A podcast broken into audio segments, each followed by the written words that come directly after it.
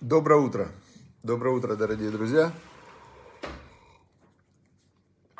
И мы продолжаем изучать Тору, конкретно законы чистой речи и конкретно изучать повелевающие заповеди Торы и истории жизни праведников. Мне прислали вот вчера некоторые отзывы, видеоотзывы участников, которые любят, которые любят Ваикру, и те, кто уже несколько лет слушают, я прям сегодня утром смотрел, радовался. Давид Кос, как раз Давида Коста из Ниццы видел, да. А, из Санрема, подожди, Давид Кос, по-моему, из Ниццы. Да, потому что он сейчас Санрема, может быть. Ницца, Санрема. В общем-то, как говорят, и то хорошо, и то хорошо. И Ницца хорошо, и Санрема хорошо, и вообще Италия хорошо, и все хорошо.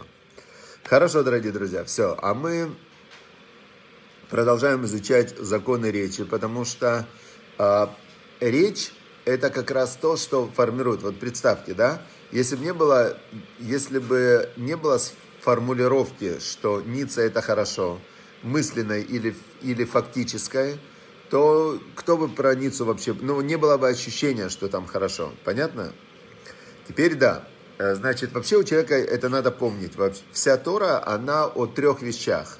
Есть три составляющих в человеке. Есть мысль, то, что человек внутри задумывает, то, что человек внутри, его намерения, его желания. И мысль, вот здесь как раз есть полная свобода выбора. Вот что интересно, в, во всем остальном у человека нет такой прям прямой свободы выбора, да, потому что ты начинаешь говорить, тебя могут остановить а в мысли у человека есть полная свобода выбора. И именно вот там она и формируется. То есть, когда говорят мудрецы, нет вещи на земле, которая может устоять перед желанием человека, имеется в виду не то, что человек может получить все, что он хочет. Нет. Имеется в виду нет вещи, которая может остановить человека внутри от желания. Как-то один пришел Равин, э, звали его Равья, Яков Йосов, по-моему, его звали из Полонного. И он пришел к Бальшемтову, и, чтобы выяснить, что это такое хасидизм. И он э, с ним э, разговаривал, разговаривал, потом говорит, ну вижу я, что система у вас хорошая, конечно. Говорит, но я не могу, не могу я, говорит, ее принять, не могу. А Бальшем там ему говорит, нет, говорит, ты не, не можешь, ты не хочешь. Ну, тот услышал, подумал. И, кстати, вдумайтесь в эту фразу. Когда человек говорит, я что-то не могу, то чаще всего, там, в 99,9% э, это он не, не может, он не хочет. То есть, и это явно видно. Человек может сказать, я не могу после тысячи попыток. А если он ни разу не попытался, говорит, я не могу. Так это, это обман. Хорошо. Значит, э, мысль второе. Слово слово это уже произнесенная мысль. Вот слово уже не воробей, вылететь не поймаешь. Это народная мудрость, которая точно действительно под, э, подтверждает то, что говорит нам Тора. Сейчас как раз недельная глава о силе слова, о клятвах, о недерах, об обетах. То есть можно словом, например, какую-то вещь сделать святой. Представляете? То есть вот есть святость, храм, да? И храм, жертвоприношение, Всевышний. И можно взять и словом сделать какую-то вещь святой, и она принимает статус святости. Это просто удивительно, насколько есть сила у слов. Я обратил внимание, что вот мы с вами вместе изучаем законы злоязычия, чистой речи, как воздерживаться. И появляется Хафицхайм в своей книге, он вначале написал, что тот, кто воздерживается от злоязычия, у того молитва приобретает невероятную силу. То есть у того слова, которые он обращает к Богу, принимаются. То есть э, мера за меру. И когда ты выполняешь волю Бога и не говоришь злоязычие ни на кого, никакие сплетни не слушаешь, и ты начинаешь своей речью управлять, то с каждым днем сила произнесенных слов увеличивается. Естественно, благословение, молитва и оно приобретает совершенно другую силу. Хорошо. И следующая, последняя стадия, есть мысль, есть, есть слово произнесенное, а есть действие. Действие это самое мощное вообще влияние человека на этот мир, потому что если бы была только мысль, но не было бы слова, эта мысль не была бы выражена во внешний мир, то тогда получается, э, эта мысль бы и осталась только внутри человека. Но если бы не было действия, которое эту мысль, э, если бы не было действия, которое эту мысль э, переводит уже в материальный мир, да его видоизменяет, то тогда тоже не было бы изменений. Поэтому заповеди, которые выполняются телом, они невероятно важны. То есть в этом есть суть выполнить заповедь. Вот именно заповедь телом. И Тору, кстати, надо изучать, тоже читать вслух. Если вы читаете вот недельные главы там или что-то, то читайте обязательно вслух, потому что в притчах, например, мы учили, что повяжи их э, аль, сейчас, кашрем катвем луах либеха, кашрем аль гаргаратеха. Напиши слова Торы на скрижалях своего сердца, то есть на своем подсознании, и завяжи их на горло твое. И будут они украшением на твоей голове, то есть имеется в виду, что слова Тора, они должны быть выражены вовне, не обязательно, не только они должны быть внутри. Хорошо, значит, двигаемся дальше. В Лашонара, закон Лашонары, закон злоязычия, человек не захотел оказать нам услугу. Ну, конечно, после этого к такому человеку какое отношение, да? Как нас с детства учили, долг платежом красен, не, не помню, что значит это выражение, но помню, что в детстве оно когда звучало мне в детском саду, в школе почему-то, долг платежом красен, куда он красен, каким платежом, я сейчас даже не помню, но помню, что было такое выражение. Значит, ну смысл в чем? Что как аукнется, так и откликнется из этой же, из этой же серии, да, что все возвращается, как аукнется, так и откликнется. И вот человек какой-то не захотел оказать вам услугу. Ну что, нельзя об этом рассказать? Оказывается, нельзя. Нам запрещено упоминать об этом в разговоре с другими людьми с целью унизить того человека. Сюда входят разные случаи. Кто-то не одолжил нам денег, не пригласил в гости, был нелюбезен с нами и так далее. Досадовать на это запрещается, даже если у нас нет намерения мстить. Задетые чувства не причина для рассказа о том, что у нас наболело. Господин Ашевский собрался в круиз по Средиземному морю. Господин Альтерман, который приобрел билет на тот же теплоход, просит приятеля прихватить с собой часть его багажа. Ашевский отказывает в просьбе, хотя у него всего одна сумка. Альтерман не имеет права рассказывать об этом, даже если у Ашевского нет причин отказать ему в просьбе. Представляете? Вот, видите, Дамир Партнер приводит Веленского Гаона. Это представляете, какая вообще счастье, что в в Казахстане, э, дошли до Казахстана слова Веленского Гаона, которые он писал своей семье, и он там в этом письме прям свою жену уговаривал, что Лашонара вообще это самая страшная вещь, лучше не ходить никуда, чтобы не слушать и не говорить. Это он жену и детей просил. Значит, э, значит, давайте еще раз посмотрим. То есть нельзя рассказывать, кто-то вас обидел. Ну, давайте посмотрим, а какая от этого, может от этого польза есть какая-то тому, кто рассказывает? Никакой. Вообще никакой. То есть раз, меня вот, ты знаешь, вот этот человек, он мне отказал, он сделал там что-то мне плохо, не так. Такой он, конечно, не очень хороший. А тот второй думает, ну, слушай, наверное, не зря он отказал. наверное, были у него какие-то основания отказать. Может, я тебя плохо знаю? Вроде тот такой хороший человек, и раз он тебе отказал, значит, э, значит правильно сделал. Все. Что выиграл человек, который на другого жалуется? Что он выиграл? Во-первых, он... В чем его проигрыш? Давайте посмотрим. Первое, в чем его проигрыш? Он еще раз э, себе, себя уговаривает, что к нему жизнь, мир, люди несправедливы, и э, его щемят, да, то есть он такой терпила, мученик, которого все щемят и а, обижают и все. То есть он создает некий образ себя, жертва, образ жертвы, в своих же глазах и в глазах окружающих. Ну, не, не слишком хороший образ, да. Второе. Человек, который его обидел, да, человек, который его обидел, лучше, у него же, смотрите, была какая-то ситуация – которой он отказал. И если он в той ситуации отказал, у него были какие-то причины, наверное, да? Наверное, у него на тот момент могло, например, вот этот вот, который сумку не взял в этом примере, да, он не взял он сумку, ах, какой он не взял сумку. А может, у него спина выскочила, может, у него радикулит э, прихватило. Может быть, он сумку эту не взял, потому что он, э, там, не знаю, не заплатил за багаж. Может быть, у него рука болела. Может быть, он сумку не взял по тысяче причин, о которых мы даже додуматься не можем. Она ему там, вторая сумка не подходила к э, костюму. А ему надо было, он хотел там жениться, и у него была встреча с девушкой, и он хотел прекрасно выглядеть. А тут его попросили сумку вторую взять, и он такой с двумя баулами, э, который второй не его. И пойди всем объясни, что второй не мой, и что я не, ну, не таскаю с собой там клетчатые сумки на, на пароход. То есть миллион причин.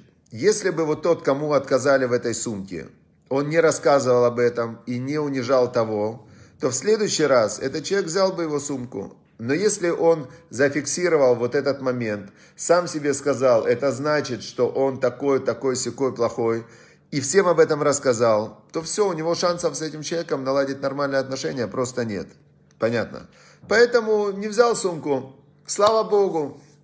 Не взял, слава Богу. И в следующий раз нужно, вот смотрите, не стесняясь просить у него взять сумку. Потому что если я за первый раз обиделся, так я второй раз не попрошу. А если я первый раз не обиделся, так я второй раз попрошу.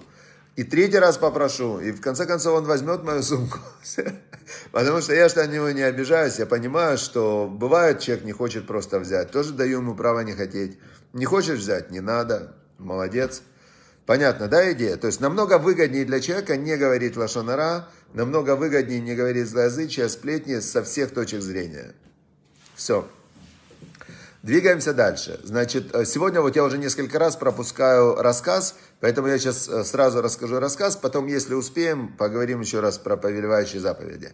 Рассказ из книги Равзильбера «Чтобы ты остался евреем», рассказ очень интересный и важный, значит, э, из него многие вещи становятся понятны. Значит, э, называется это рассказ о женитьбе. Равыцкак Зильбер, он женился в, в, в годы войны и прожил со своей женой много лет. У них родилось, э, значит, три дочки и один сын, четверо детей. И, значит, вот он рассказывает, как он женился. Кстати, я вспоминаю одну историю, в этом рассказе нет этой истории. Его жену звали Лея Дитл.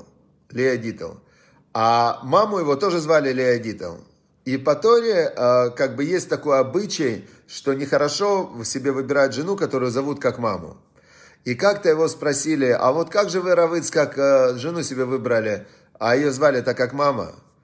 Он говорит, я когда узнал, что есть девушка в Куйбышеве, которая готова соблюдать шаббат, которая готова в то время вести религиозный образ жизни, и ну, в то время это было, он говорит, мне вообще не важно было, как ее зовут, ее могли как угодно звать. То есть на то время найти такую девушку, это было просто, ну, чудо, одно из чудес, потому что все отказались соблюдать практически.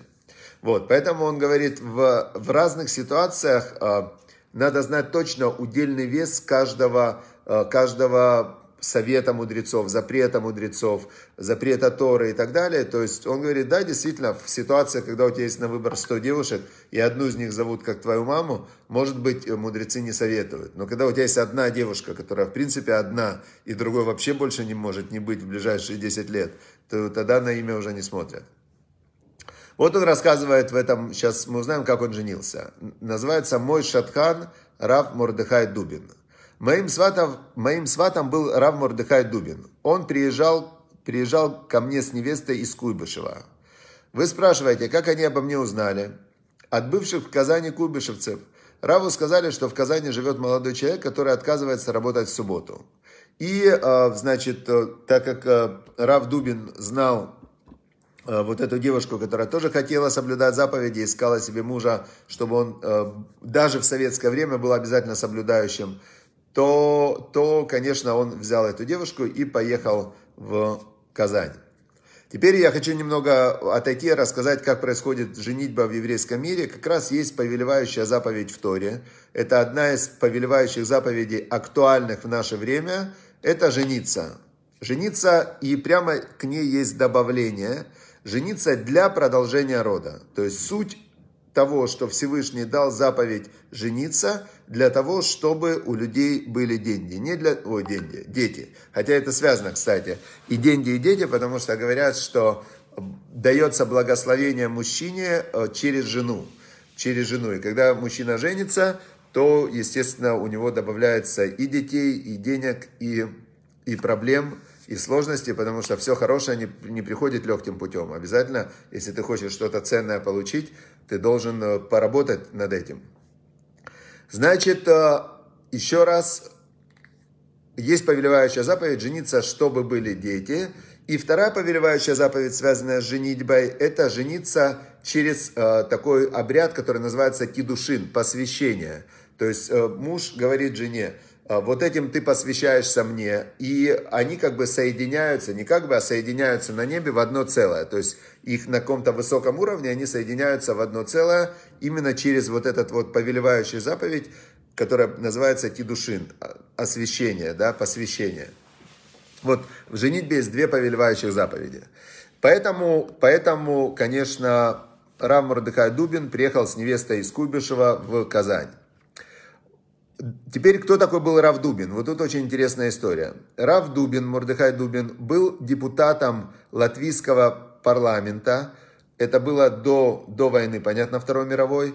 И на этом посту он сделал много добра. Рассказывали, что очередь на прием к нему тянулась на пол улицы, и он никому не отказывал о помощи. То есть была огромная очередь. Потом, когда Прибалтика была присоединена к СССР, и Рав Мордыха увидел, что вытворяют коммунисты, он говорил, что об одном жалеет, что вызволял евреев-коммунистов из тюрем, когда об этом его просили их родители. То есть вот такая была его реакция, когда он увидел вот эту всю Евсекцию и то, что делали э, Союз воинственных безбожников там и так далее. То есть он, когда все это увидел, что делали коммунисты, он жалел, что он спасал этих коммунистов, которые потом э, так себя вели. Благодаря усилиям Дубина в 30-е годы трем тысячам евреев удалось уехать из Польши в Америку. Рам Мордыхай добился, чтобы Америка их приняла. Это он, приехав в Советскую Россию как представитель Латвии, вытащил Любавического Рэбе из заключения и увез в Ригу, буквально обменяв его на торговый договор, один из первых договоров Советской России с иностранным государством. Значит, это очень известная история, как предыдущий Любавический Рэбе Равьосиф Ицкак, он, значит, его посадили в тюрьму и должны были расстрелять. Прямо уже был подписан э, приказ о его расстреле, и потом, благодаря усилиям э, Рава Мурдыхая Дубина и жены Горького, жены Горького, писателя, значит, э, давление извне, давление изнутри и так далее. В общем, отменили ему вот этот вот расстрельный приговор и отправили в ссылку. Но из ссылки через буквально несколько дней его отпустили, он уехал, вот как раз уехал из Советского Союза. Жена рассказывала, что хабадники, это то течение, которое возглавлял Любавичский Рэбе, намеревались вывести из Советского Союза и самого Дубина после войны. Значит, э, Рав, когда он уже готовился после войны к побегу, то есть он должен был уехать из э, Советского Союза, его должны были вытащить, получил известие, что его единственный сын погиб в концлагере Бердин-Бельзен. Очевидец рассказывал, что его сын был еще жив, когда американцы освободили лагерь, Крупный высокий человек, он, как многие люди сильного телосложения, особенно тяжело переносил голод. Совершенно истощенный, он умер сразу после освобождения, единственный сын. А, не знаю, связано ли это было с известием о смерти сына, но Рав Мордыхай отказался уходить. Для перехода границы ему надо было сбрить бороду. Он сказал, что ради этого сбривать бороду не стоит. Остался он в России, и его потом арестовали, арестовали его несколько раз, хотя он уже во время войны и после войны, он не занимался политикой, он только сидел в синагоге и учил Тору, но его постоянно опасались, потому что у него были, он был друг, еще личный друг Рузвельта до этого. И, значит, э, он такую вещь еще интересную говорил, Дубин, да? Значит, впервые он побывал в России в 18 году. Народ голый босс с красными бантами в красных косынках. Все равны. То есть была такая эйфория. Все, выгнали капиталиста, выгнали, выгнали все, царя, всех выгнали, все равны, все свободные. Приехав в году в 24-м, он увидел уже другую картину. Один в отрепьях, другой в меховой шубе. Уже не все равны. Динамика революции.